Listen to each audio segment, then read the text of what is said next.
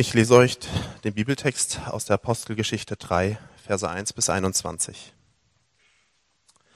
Eines Tages geschah Folgendes. Gegen drei Uhr zur Zeit des Nachmittagsgebetes gingen Petrus und Johannes zum Tempel hinauf. Um dieselbe Zeit brachte ein Mann, brachte man einen Mann, der von Geburt an gelähmt war, zu dem Tor des Tempels, das die schöne Pforte genannt wurde. Wie jeden Tag ließ der Gelähmte sich dort hinsetzen, um von den Tempelbesuchern eine Gabe zu erbitten. Als er nun Petrus und Johannes sah, die eben durch das Tor gehen wollten, bat er sie, ihm etwas zu geben. Die beiden blickten ihn aufmerksam an, und Petrus sagte, Sieh uns an. Der Mann sah etwas erwartungsvoll zu ihnen auf. Er hoffte, etwas von ihnen zu bekommen. Da sagte Petrus zu ihm, Silber habe ich nicht und Gold habe ich nicht, doch was ich habe, das gebe ich dir. Im Namen von Jesus Christus aus Nazareth, steh auf und geh umher.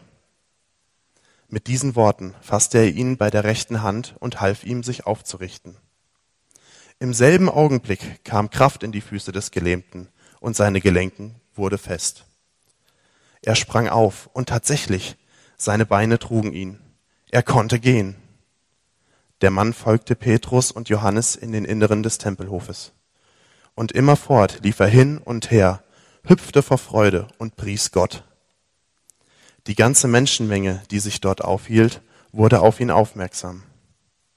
Als die Leute begriffen, dass der, der da hin und her sprang und Gott lobte, niemand anders war als der Bettler, der sonst immer an der schönen Pforte des Tempels gesessen hatte, waren sie außer sich vor Staunen über das, was mit ihm geschehen war. Der Geheilte wich Petrus und Johannes nicht mehr von der Seite. Und als die Apostel in die sogenannte Salomo-Halle gingen, strömte das ganze Volk in heller Aufregung dort zusammen. Da nahm Petrus die Gelegenheit wahr, wandte sich an die Menge und sagte, Ihr Leute von Israel, warum seid ihr so überrascht, dass dieser Mann auf einmal gehen kann? Warum staunt ihr uns an, als hätten wir das mit unserer Kraft und unserer Frömmigkeit zustande gebracht? Nein, der Gott unserer Väter, der Gott Abrahams, der Gott Isaaks und der Gott Jakobs hat auf diese Weise die Macht und Herrlichkeit sichtbar werden lassen, die er seinem Diener Jesus verliehen hat. Ihr habt diesen Jesus an Pilatus ausgeliefert und habt auch dann noch auf seine Verurteilung bestanden, als Pilatus entschied, ihn freizulassen. Ihr habt euch von den Heiligen und Gerechten losgesagt und habt die Freigabe eines Mörders verlangt. Ihr habt den getötet, von dem alles Leben kommt. Aber Gott hat ihn von den Toten auferweckt. Dafür sind wir Zeugen. Und jetzt ist der Mann, den ihr hier seht, den ihr alle kennt, durch sein Vertrauen auf den Namen Jesu und durch die Macht dieses Namens von seiner Lähmung geheilt worden. Der Glaube, den Jesus in ihm geweckt hat, hat ihn vollständig gesund gemacht. Das könnt ihr alle bezeugen. Nun, Geschwister, ich bin überzeugt, dass ihr nicht wirklich wusstet, was ihr getan habt als ihr Jesus habt töten lassen. Und eure führenden Männer wussten es ebenso wenig. Gott hatte durch alle Propheten angekündigt, dass der Messias, den er senden würde, leiden und sterben müsse. Diese Voraussagen hat er durch das, was, hat er durch das, was geschehen ist, in Erfüllung gehen lassen. Kehrt jetzt also um und wendet euch ihm, dem Herrn, zu, damit er die Schuld auslöscht, die ihr durch eure Verfehlungen auf euch geladen habt. Dann wird er die ersehnte Zeit der Ruhe anbrechen lassen und wird euch den senden, den er zu eurem Retter bestimmt hat, Jesus, den Messias. Zunächst allerdings ist Jesus, wie Gott es geplant hat, in den Himmel zurückgekehrt. Dort nimmt er den ihm gebührenden Platz ein, bis die Zeit kommt, in der alles wiederhergestellt wird, wie Gott es schon seit langem durch seinen heiligen Propheten angekündigt hat. Ja, eine richtige Herausforderung, hier erstmal anzukommen. Mit Wasser und dem ganzen Zeug hier. Äh, so. Verzeihung. So. Ja, ihr habt es gehört, das ist der nächste Text in der Apostelgeschichte. Wir sind gerade dabei, Woche für Woche uns diese Geschichte anzugucken. Und das ist das Buch im Neuen Testament über die ersten Tage der Kirche, wie alles angefangen hat, ähm, warum wir heute hier sitzen, warum es Kirche immer noch gibt nach 2000 Jahren. Und wir stellen uns jede Woche wieder diese Frage, was war das da am Anfang? Was hat es ausgemacht? Was hat diese unglaubliche Dynamik ausgelöst, ähm, dass das Römische Reich, ähm, so ein Weltreich innerhalb ja, weniger Jahrzehnte, könnte man fast sagen, weniger Jahrhunderte umgekrempelt wurde. Was können wir heute davon lernen, was da am Anfang passiert ist, was da steht in der Postgeschichte über Kirche? Und wir haben zuerst gesehen, alles beginnt mit der Auferstehung. Also wir haben uns sehr genau angeguckt, vor drei Wochen, glaube ich, ähm, ohne Auferstehung keine Kirche, macht alles keinen Sinn. Also Auferstehung ist ein sehr, sehr wichtiger Punkt, dass Jesus vom Tod auferstanden ist. Und wir haben uns dann die erste Predigt von Petrus genauer angeschaut, wie sie mitten ins Herz traf, 3000 Menschen an einem Tag und wie es sie einfach umgehauen hat, diese Predigt. Und letzte Woche haben wir die Qualität dieser Gemeinschaft gesehen, die da entstanden ist in dieser Kirche, dass es nicht ein Gebäude war, sondern eine Gemeinschaft, die tief verbunden war, feste verbunden, beständig zusammen, großzügig geteilt hat, ähm, liebevoll, offen, attraktiv für andere war, offen war und ähm, ja, gemeinsam mit Leuten, die was ganz anderes geglaubt haben, in einer Stadt gelebt haben und ja, sehr offen und äh, anziehend für die offensichtlich waren. Es kamen immer wieder Leute dazu. Und heute sehen wir eben dieses erste Wunder in der Apostelgeschichte, so ein richtig spektakuläres Wunder. Und in den vier Evangelien des Neuen Testaments wird von Jesus schon berichtet, dass er viele sehr spektakuläre Dinge getan hat, Wunder getan hat. Er machte Wasser zu Wein, sein erstes Wunder. Für viele wahrscheinlich das Lieblingswunder. Ähm, eine gute äh, Begründung, mal ein Gläschen Wein zu trinken. Ähm, er heilte alle möglichen Krankheiten, machte 5000 Menschen mit einer kleinen Mahlzeit satt, ähm, stillte den Sturm, weckte Tote sogar zum Leben auf. Also ziemlich krasse Geschichten. Und in der Apostelgeschichte treten die Jünger nun sozusagen in seine Fußstapfen und führen das fort, was Jesus eben angefangen hat. Und es wird in der ganzen Apostelgeschichte von 20 Wundern erzählt. Und dann haben wir noch mehrere Stellen, wo dort so etwas steht wie ähm, letzte Woche war das, glaube ich, in Kapitel 2 in dem Text.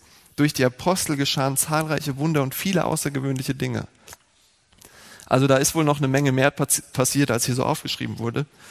Und ähm, Wunder gehörten wohl zur Entstehung der Kirche, zu diesen ja, zu dieser, dass diese Bewegung entstanden ist, genauso wie zum Leben von Jesus, zu seinem Auftreten. Also das fällt auf, wenn wir uns hier die Apostelgeschichte anschauen. Und hier haben wir das erste Wunder. Doch was hat es damit auf sich? Ja, findet ihr das faszinierend? Findet ihr das spannend, aufregend? Denkt ihr, wow, Wunder, das wäre toll, wenn es das gibt? Oder seid ihr eher skeptisch und denkt, schwierig mit diesen Wundern?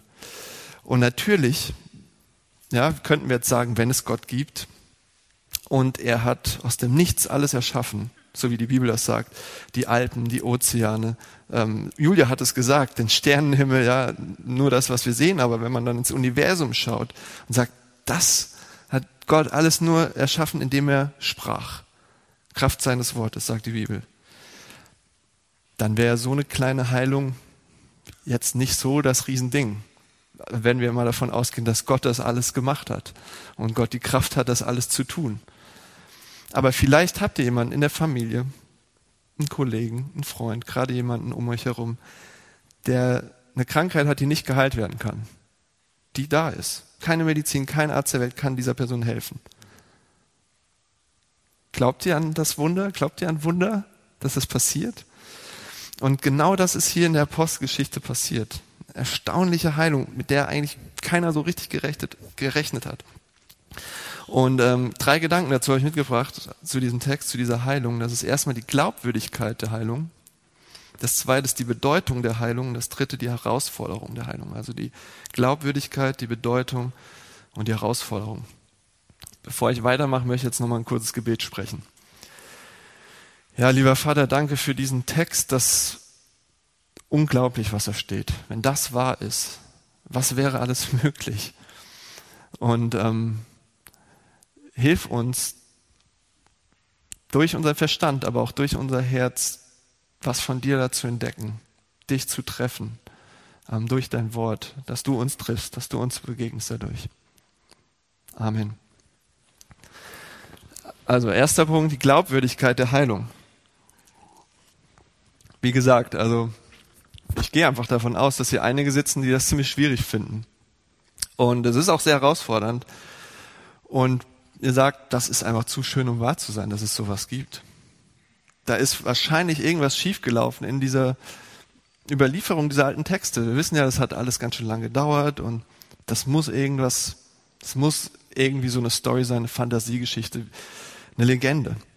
Oder ihr geht noch einen Schritt weiter und sagt, Wunder kann es eigentlich gar nicht geben, wissenschaftlich gesehen. So wie der amerikanische Schriftsteller und Journalist Adam Gopnik in einem Artikel über Glauben und Religion letztes Jahr im New Yorker, dort schrieb er, wir wissen, dass es in den Jahrmilliarden der Existenz des Universums keinen einzigen belegten Fall ähm, äh, eines Eingriffs in die Naturgesetze durch ein Wunder gegeben hat. Wir wissen das. Also er ist sehr überzeugt, er ist sich seiner Sache ziemlich sicher. Und vielleicht seid ihr nicht ganz so kritisch und sagt, ja, vielleicht gab es ja hin und wieder mal Wunder, aber diese Wundergeschichten gehören für euch intuitiv trotzdem irgendwie in diese ganze Kategorie Weihnachtsmann, Kinder am Märchen. Ähm, es gehört für euch nicht in euer echtes Leben, nicht hier in die Realität in Hamburg, wo ihr lebt, wo ihr jetzt arbeitet. Ja, in euren Alltag hat er nichts verloren. Kann ein erwachsener, klardenkender Mensch wirklich an sowas glauben, dass das passiert? Dann lass uns mal in den Text einsteigen und einfach erstmal fragen, wie authentisch ist eigentlich diese Geschichte? Können wir dieser Geschichte überhaupt Glauben schenken? Und zuerst, wenn wir uns dann diese Geschichte anschauen, sehen wir, da sind erstaunlich viele Angaben von Details.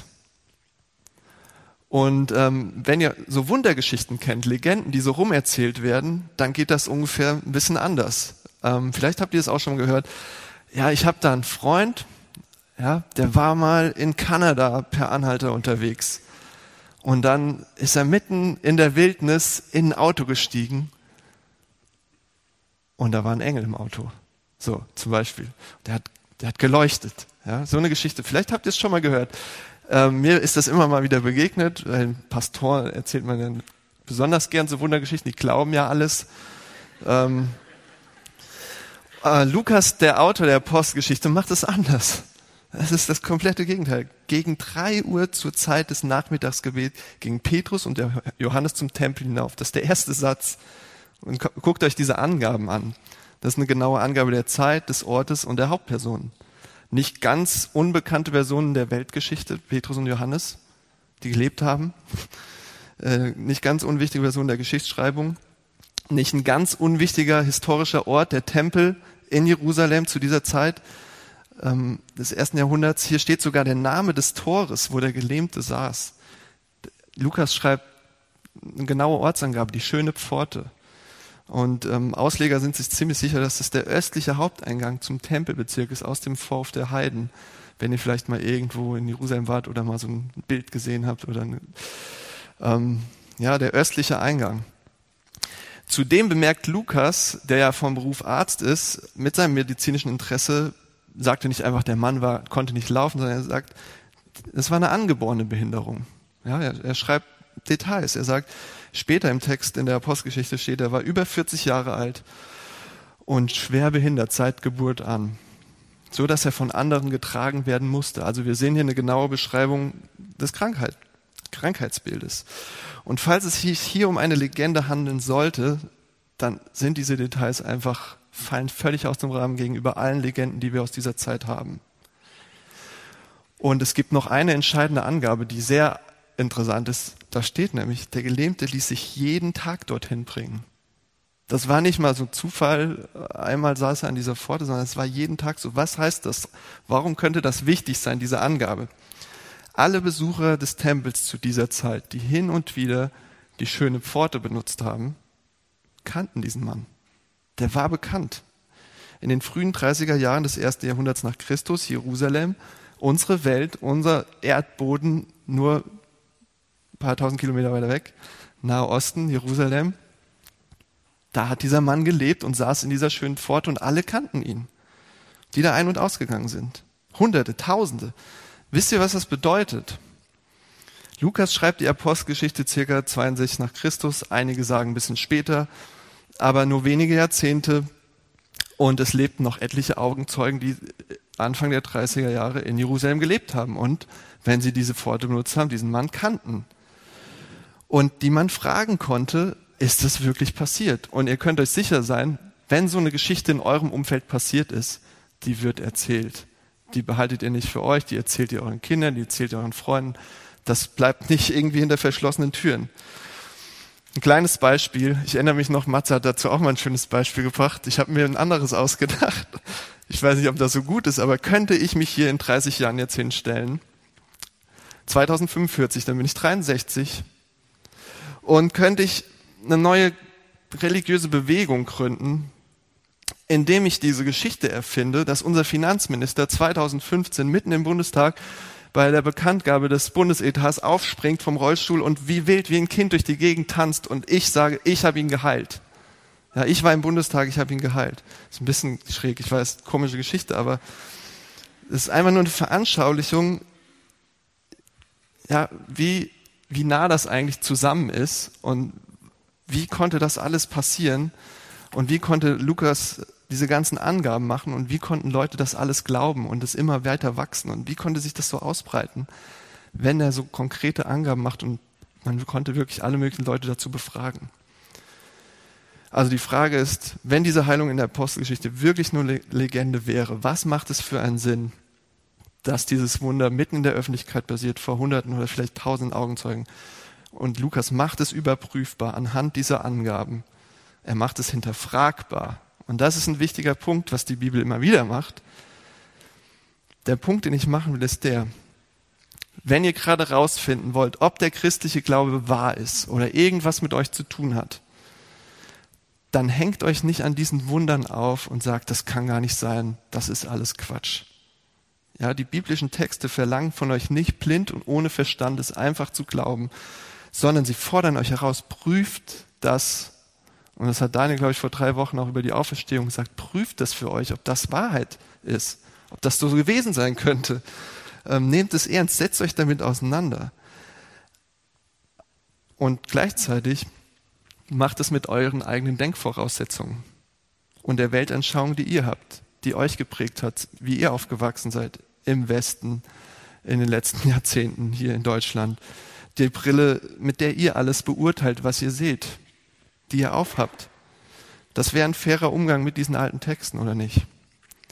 Aber selbst wenn diese Heilung wirklich passiert ist, was soll sowas? Warum hat Gott sowas nötig?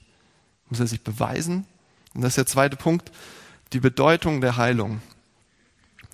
Einige Leute lesen ja die Apostelgeschichte und denken, oh, Hammer, was die alles erlebt haben. Ja, wenn ich mal so richtig anfange zu glauben oder wenn ich so richtig, richtig fest glaube, gut glaube, dann muss ich ja eigentlich die ganze Zeit diese Wunder erleben, oder nicht? Haben die doch auch. Das ist, das muss ja eigentlich der Alltag werden. Hier eine Heilung, dort ein Zeichen, überall passieren irgendwelche Wunder um einen herum. Ja, du hast ständig eigentlich diesen Kick des Übernatürlichen und Heilung und Wunder werden eigentlich normal, ja, werden fast zu so einem Mechanismus des Glaubens. Und wir erleben das teilweise und sehen das teilweise, werden zu einer Show, werden zum Event, werden zu einer Gesundheitsgarantie, zum Versprechen. Wenn du nur richtig glaubst, du erlebst dieses ganze Zeug auch. Du erlebst diese Heilung. Du erlebst Dinge, die du dir nie vorstellen könntest und es wird alles, es wird alles zurechtgerückt jetzt bald, wenn du es nur richtig glaubst. Wirklich ist es gemeint hier? Seht euch mal das Wunder an ähm, oder generell andere Wunder von Jesus und den Aposteln. Da geht es nie einfach nur um irgendwelche Machtbeweise. Ja, Petrus hätte sagen können zu Johannes, Johannes, komm, heute nehmen wir mal den Luftweg zum Tempel. Wir fliegen einfach mal so mitten in die Masse rein und was die gucken werden, dann können wir predigen, ja. Aber kein einziges Wunder ist so überflüssiger Machtbeweis. Von Jesus nicht, von den Aposteln nicht. Ja, da wird irgendwas gerade rückt, was schiefgelaufen ist. Da wird was geheilt, was zerbrochen ist. Da wird was wiederhergestellt, was kaputt gegangen ist.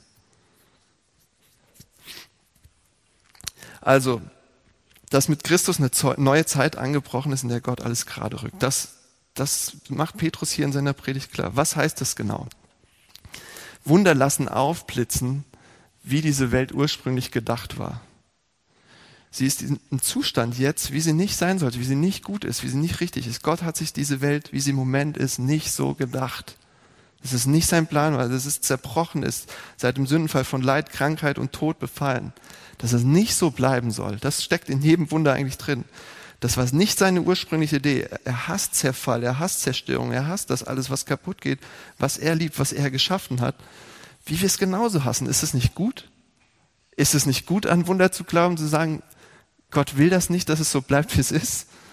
Ja, und mit der Heilung des Gelähmten hebelt Gott nicht einfach die Gesetze der Natur aus, sondern er stellt eigentlich die natürliche Ordnung wieder her.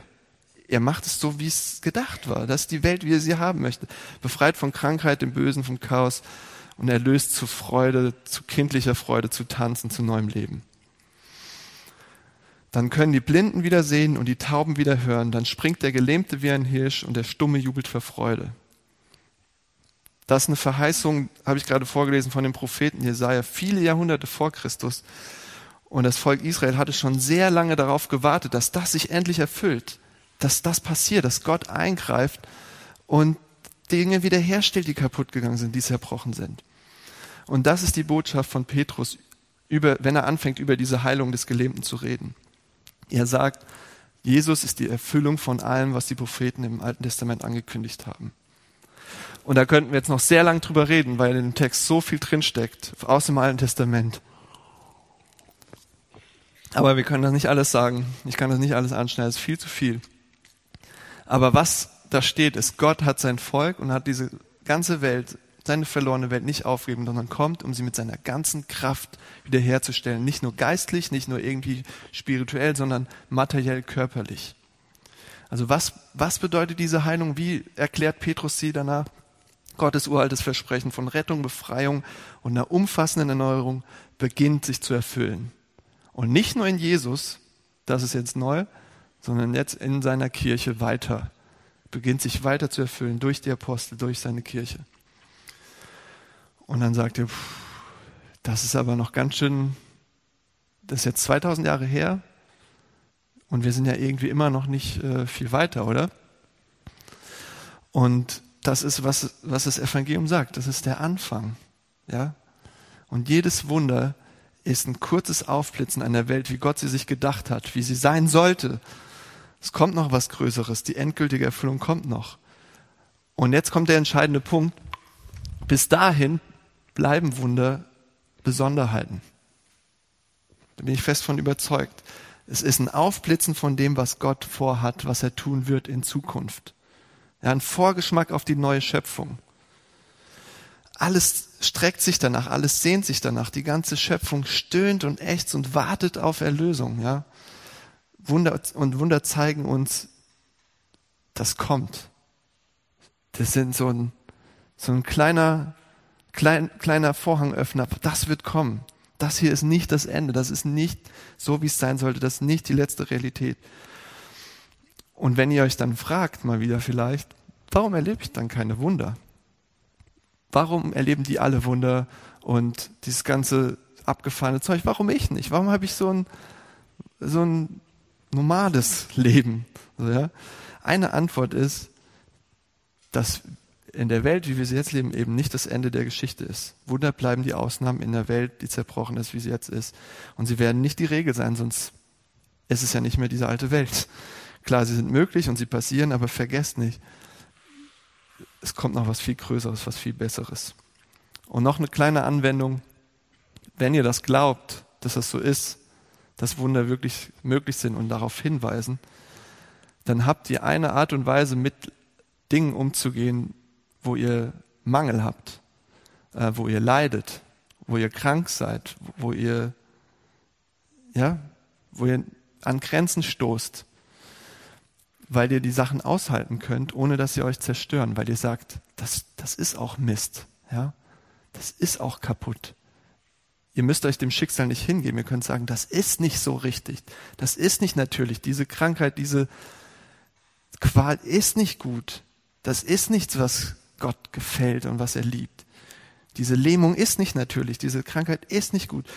Gott hat sich das komplett anders gedacht. Und er wird es wieder gerade rücken.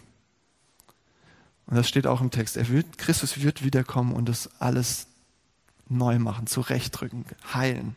Alles, was zerbrochen ist. Okay, das ist die, der Blick nach vorne. Also die, dieses Wunder zeigt uns, es gibt, es kommt noch was. Es blitzt auf, was, was Jesus vorhat und was noch passieren wird. Aber es ist auch, also es ist ganz interessant zu sehen, was Petrus macht. Er wendet es auch aufs Jetzt an, auf die Gegenwart. Er sagt nicht nur, ja, irgendwann wird alles gut, sondern er sagt, jetzt könnt ihr was machen. Und das ist der dritte Punkt, die Herausforderung dieser Heilung. Was sollen wir jetzt damit machen? Was sollen wir mit diesem Wunder machen? Es ist spannend zu sehen, wie Petrus eben hier im zweiten Teil des Textes in seiner Predigt den Fokus plötzlich komplett woanders hinlegt. Habt ihr es gemerkt beim Vorlesen? Also wir haben dieses unfassbare Wunder, diesen herumhüpfenden Gelähmten, ja, der Gott lobt und alle sind erstaunt. Und dann sagt Petrus, Leute, ihr habt gesehen, was Gott kann. Ihr habt gesehen, was Gott möglich ist. Aber dieser Mann wurde nur geheilt, weil in ihm vorher was passiert ist weil in seinem Herzen was Entscheidendes passiert ist vorher. Und das seht ihr in der zweiten Hälfte des Textes ziemlich deutlich. deutlich. Petrus, Petrus könnte es klarer nicht machen und sagt, euer Problem liegt doch nicht nur da außen. Ja, euer Problem liegt doch nicht nur in euren Krankheiten, in eurem Leiden, an schwierigen Umständen. Das ist schrecklich. Aber euer Problem liegt viel tiefer. Da ist etwas in euch kaputt richtig kaputt. Da nimmt Petrus kein Blatt vor den Mund. Und kaum einer hat es so auf den Punkt gebracht ähm, wie Arnold Schwarzenegger. Ja, ist ein bisschen komisch, aber ist wirklich so. Als Terminator in dem Klassiker von James Cameron, Terminator 2, sagt er, er beschützt diesen kleinen John Connor, den zukünftigen Helden, der muss überleben. Und die reden so darüber, was alles passiert ist und wie krass die Menschen drauf sind. Und dann sagt er einen Satz, es liegt in eurer Natur, euch selbst zu zerstören. Ja? Und die Maschine hat recht, der Roboter hat recht. Ja, guckt euch das an. Wir können die großartigsten Dinge erschaffen. Wir sind genial. Menschen sind genial. Die größten Zivilisationen. Die, die liebevollsten Gesten. Ja, es kann einem dann, man kann das alles so abtun, was jetzt also wir haben auch darüber geredet, die Tage mit Freunden, man kann es abtun, der Hype um die Flüchtlinge und so weiter, aber man kann auch sagen, krass trotzdem, wie viele Leute sich bewegen lassen. Ist das nicht schön? Ja, dass irgendwo die Sehnsucht nach Nächstenliebe da ist. Natürlich, da ist noch lange keine Lösung für alles, was da noch kommt, müssen wir jetzt nicht drüber reden, aber ist es nicht schön, einfach erstmal zu sehen, dass in jedem, fast jedem Menschen offensichtlich irgendwo Nächstenliebe ist und er das, das Gutes tun will? Also wir sind unfassbar Menschen sind unfassbar großartig und Gott sagt selbst in seinem Wort, ist nur wenig geringer als er selbst. Das ist sein Ebenbild. Das ist wunderbar. Aber im selben Moment können wir ja nur einen Hauch später, wir sind nur einen Hauch davon entfernt, all das zu zerstören. Und das ist immer wieder passiert. Nicht nur in der Geschichte, sondern auch in einzelnen Leben, in Einzelschicksalen. Ja, ein Moment, ein falscher Moment und ich zerstöre alles, was ich liebe. Ich zerstöre meine Familie, meine Ehe, ich zerstöre eine Gemeinde, was auch immer. Ein dummer Moment. Wir sind genial und wir sind absolut zerstörerisch. Wo kommt das her? Was ist das? Und Petrus sagt, das, ist, das kommt von tiefer. Das ist nicht eure Krankheit nur. Das ist nicht nur euer, was da außen dran ist, sondern es kommt da aus eurem Herzen. Und deshalb macht er eine klare Aufforderung in Vers 19. Ihr braucht eine Änderung. Ihr braucht eine Veränderung. Nicht nur eine Heilung irgendwie von außen, sondern ihr braucht eine Heilung von innen. Ihr, er sagt, kehrt um. Tut Buße. Können wir gleich drauf kommen, was das genau ist. Aber er sagt, kehrt um und wendet euch dem Herrn zu. Lass uns mal anschauen, was er damit meint. Zuerst kehrt um. Wörtlich meint es so ein Sinneswandel, ein Haltungswechsel. Nicht nur ein Umdenken vom Kopf, sondern eine neue Haltung zu haben ähm, und vor allem eine Haltung gegenüber Gott zu ändern. Nicht mehr auf der Grundlage deiner eigenen Erfolge, deines eigenen Versagens zu Gott zu kommen, sondern allein auf der Grundlage von dem, was er versprochen hat, für dich zu sein und zu tun. Auf Grundlage von seiner Gnade. Was bedeutet es praktisch? Sehen wir uns das bei dem Gelähmten noch mal kurz an. Er wollte eigentlich nur Geld von Petrus und Johannes. Ja? Er musste jeden Tag vor diesem Tor sitzen, um für seinen Unterhalt zu betteln. Er brauchte Versorgung. Er brauchte einfach was zum Essen, was zum Leben. Alles, was der Mann wollte, war das Überleben, es schaffen. anstrengend genug mit seinem schweren Los, das er gezogen hat. Er war abhängig von dem Mitgefühl und der Barmherzigkeit seiner Mitmenschen. Er brauchte diese finanzielle Unterstützung. Aber Gott hatte so viel mehr für ihn, womit er nie im Leben gerechnet hat. Was passiert, wenn er zu Petrus gesagt hätte, du spinnst doch Junge, ja? Ich bin seit über 40 Jahren gelebt, ich bin so geboren und dann Jesus kann es hier nicht ändern. Denn Jesus weiß gar nichts über mein Leben. Du weißt gar nichts über mein Leben. Gib mir etwas Geld und halt die Klappe, ja, wenn du mir helfen willst, lass mich in Ruhe. Gib mir das, was ich wirklich brauche. Hier, mein Geld, ich muss leben jeden Tag und sei ruhig und geh. Ja, er, er hätte gut sagen können, ich weiß es viel besser als du. Ich kenne doch mein, meine Krankheit, die geht nicht einfach weg. Ich kenne doch mein Leben, ich weiß, was ich brauche, ich weiß, wie der Hase läuft. Ich brauche einfach nur das, dass ich täglich überleben kann mit diesem Geld, was ich hier mir zusammenbetteln kann. Und das wäre ein Beispiel, an dem Alten festzuhalten, wovon man überzeugt ist, das ist das, was ich eigentlich brauche. Ich weiß, was ich brauche und das ist es, was ich brauche. Zu sagen, Gott, ich weiß es viel besser als du. Ja, sich an einer Sache so festzubeißen und nichts anderes mehr zuzulassen, niemand anderes mehr da reinsprechen zu lassen, egal wer da kommt. Und wenn Jesus selbst an der Tür klopft, zu sagen, nein, ich brauche diese Sicherheit jetzt. Ich brauche einfach nur das bisschen Geld oder ich brauche nur ein bisschen finanzielle Versorgung oder ich brauche diese Bestätigung von den anderen. Ich muss das doch machen. Ich, ich brauche die Anerkennung. Ja, und das ist das Erste, was Petrus sagt. Kehrt um, denn was ihr letztlich macht, die ganze Zeit, ihr haltet euch selbst klein und abhängig von Dingen. Ja, ihr macht euch abhängig von geschaffenen Dingen, die euch gefangen nehmen, runterdrücken, nicht loslassen, fertig machen und am Ende sogar zur Strecke bringen. Sünde geht viel, viel tiefer als ein moralisches Versagen. Unser tiefstes Problem ist nicht Krankheit oder böse Taten, moralisches Fehlverhalten. Sünde ist ein Zustand unseres Herzens, der Gott einfach nicht haben will und der alles besser weiß. Ich weiß es doch besser. Ja? Und wie wir am Ende dazu in der Lage sind, wenn wir dabei bleiben, zu zerstören. Nicht nur unsere Beziehung zu Gott, sondern das, was uns am liebsten ist, weil wir es doch besser wissen. Ja? Und so ist Jesus am Kreuz gelandet, weil es alle besser wissen. Deshalb sagt Petrus, kehrt um und lasst euch retten. Lasst euch heilen, innerlich, euer Herz neu machen. Und dann gibt es eine Auslöschung dieser kompletten Schuld.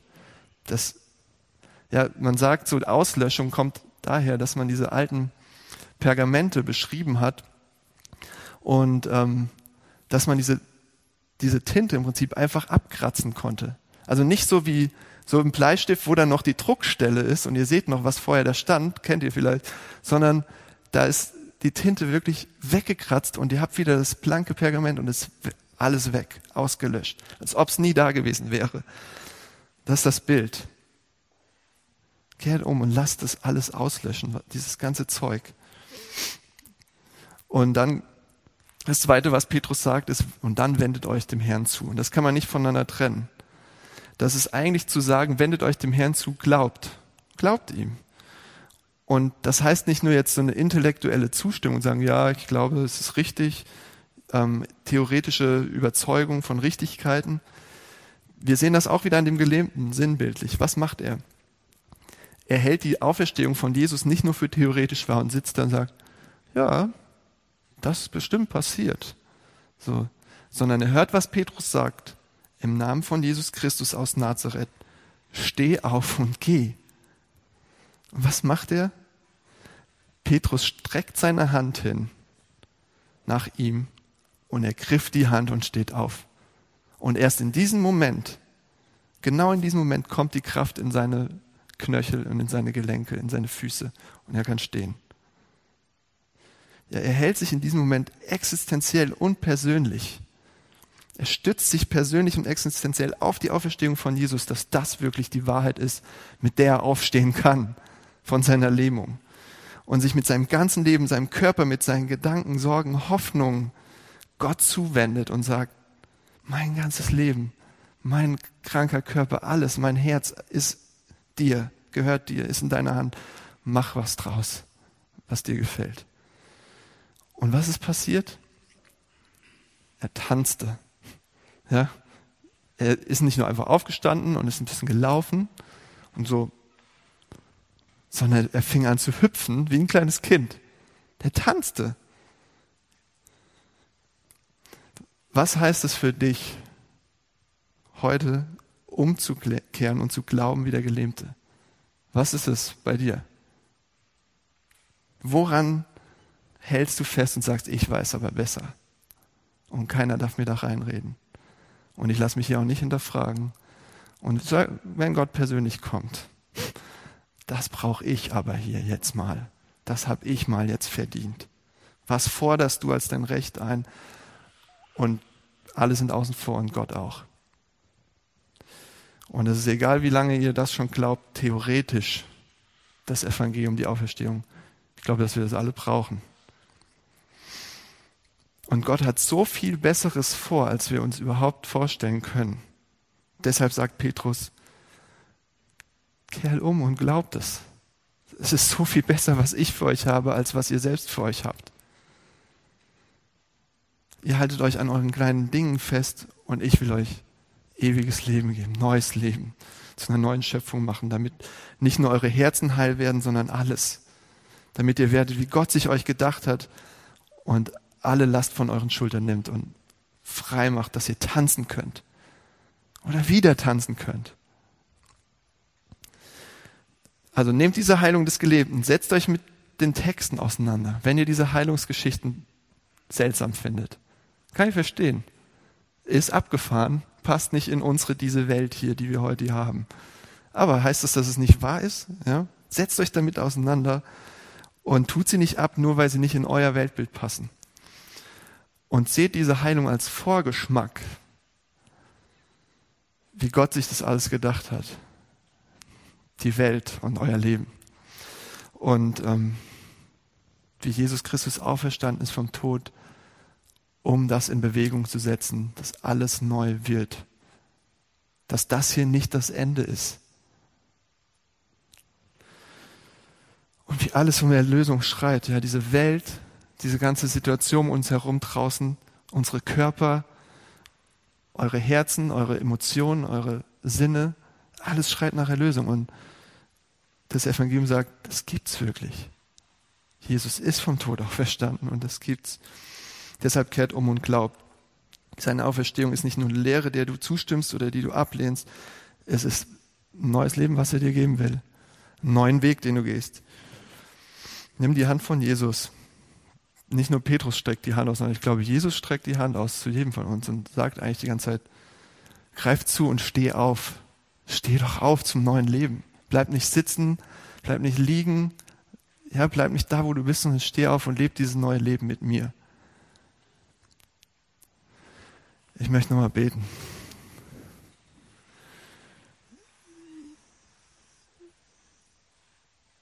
Ja, Jesus, es ist unfassbar, was du für eine Kraft hast und dass du wirklich vom Tod auferstanden bist und dass den schlimmsten Feind besiegt hast, aber auch Krankheit besiegst,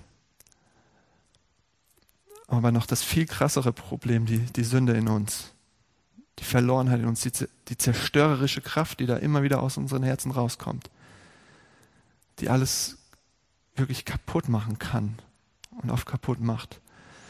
Und ähm, danke, dass du eine Lösung dafür hast und dass du uns die Hand hinstreckst und dass das reine Gnade ist, dass wir sie nehmen dürfen und mit dir aufstehen dürfen zum neuen Leben aus Gnade. Ein Leben, was nicht aufhört und was ja, auf, dich, auf, auf dich sich zubewegt. Auf was ganz Neues, auf eine neue, neue Zukunft. Danke dafür und ja, bitte Gib uns Herzen, die zu dir umkehren. Amen.